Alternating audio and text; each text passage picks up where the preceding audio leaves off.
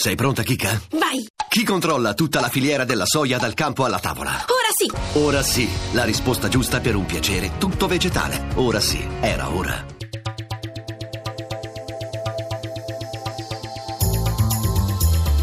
GR1 Economia.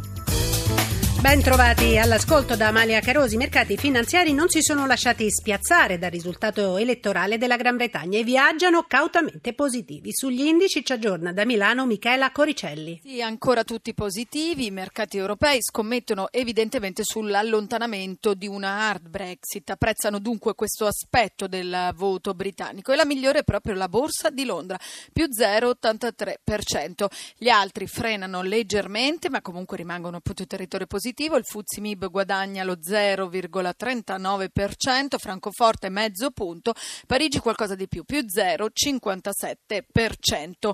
E un vero e proprio tonfo invece quello della sterlina rispetto al dollaro, ha perso oltre il 2%, in questo momento il cambio sterlina-dollaro è 1,27,26, ieri era oltre 1,29 e poi sterlina che si indebolisce anche rispetto all'euro il cambio dell'euro contro la sterlina è 0,87 e 89. In questa catena di cambi però ci rimette qualcosa in debolezza anche l'euro rispetto al dollaro, scende sotto la soglia di 1,12 dollaro.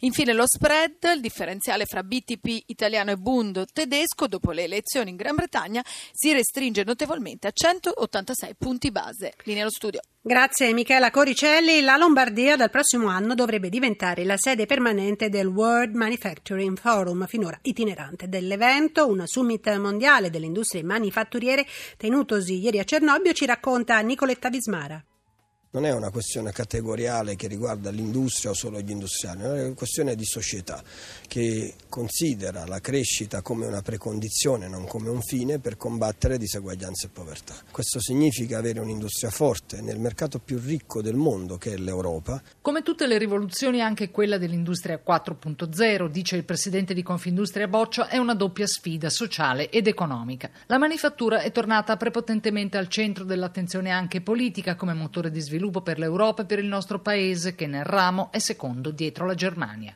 L'industria insomma cambia pelle e gli imprenditori l'hanno capito in fretta, spiega Marco Taish del Politecnico di Milano. Noi l'anno scorso abbiamo fatto un'indagine in Italia con l'osservatorio 4.0 del Politecnico di Milano e il 38% degli imprenditori intervistati non sapeva cosa fosse la quarta rivoluzione industriale. L'abbiamo fatto quest'anno e questo dato è sceso all'8%. Dopo quattro edizioni in giro per il mondo, il Manufacturing Forum, che riunisce i leader dell'industria mondiale, è approdato a Cernobbio per i prossimi cinque anni e potrebbe restarci definitivamente. In Lombardia dunque uno dei motori manifatturieri europei.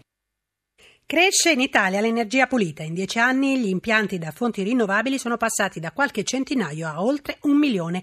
I dati nel rapporto Comuni Rinnovabili 2017 di Legambiente. Arianna Voto ha intervistato il vicepresidente Edoardo Zanchini il contributo delle rinnovabili continua a crescere, in particolare quelle nuove, cioè eolico, solare, biomasse, mini idroelettrico, è arrivato in dieci anni a passare dal 2,8% al 22%. Quali strumenti legislativi aiutano il cittadino? Quello che ha aiutato i cittadini sono stati degli incentivi, che però ci sono stati fino a due anni fa, in particolare per il solare. Oggi il solare continua a crescere perché le persone hanno capito che il costo delle installazioni si è ridotto enormemente, ma potrebbe aiutare moltissimo a semplificare tutta una serie di interventi per esempio, in un condominio oggi è vietato avere un impianto solare che distribuisce l'energia ai condomini, così come lo scambio di energia elettrica prodotta rinnovabili tra aziende. Perché il mercato invece dell'auto elettrica, almeno in Italia, è bloccato ancora? Perché non ci sono ancora le centraline a cui ricaricare come avviene in altre città europee e non ci sono sconti per chi investe nell'auto elettrica. Nel mondo però si sta andando in questa direzione, perfino l'India ha dichiarato che dal 2030 farà circolare nuove auto solo se elettriche e anche noi pensiamo pensiamo che l'Italia possa andare in questa prospettiva visti i vantaggi ambientali e per i cittadini che può permettere.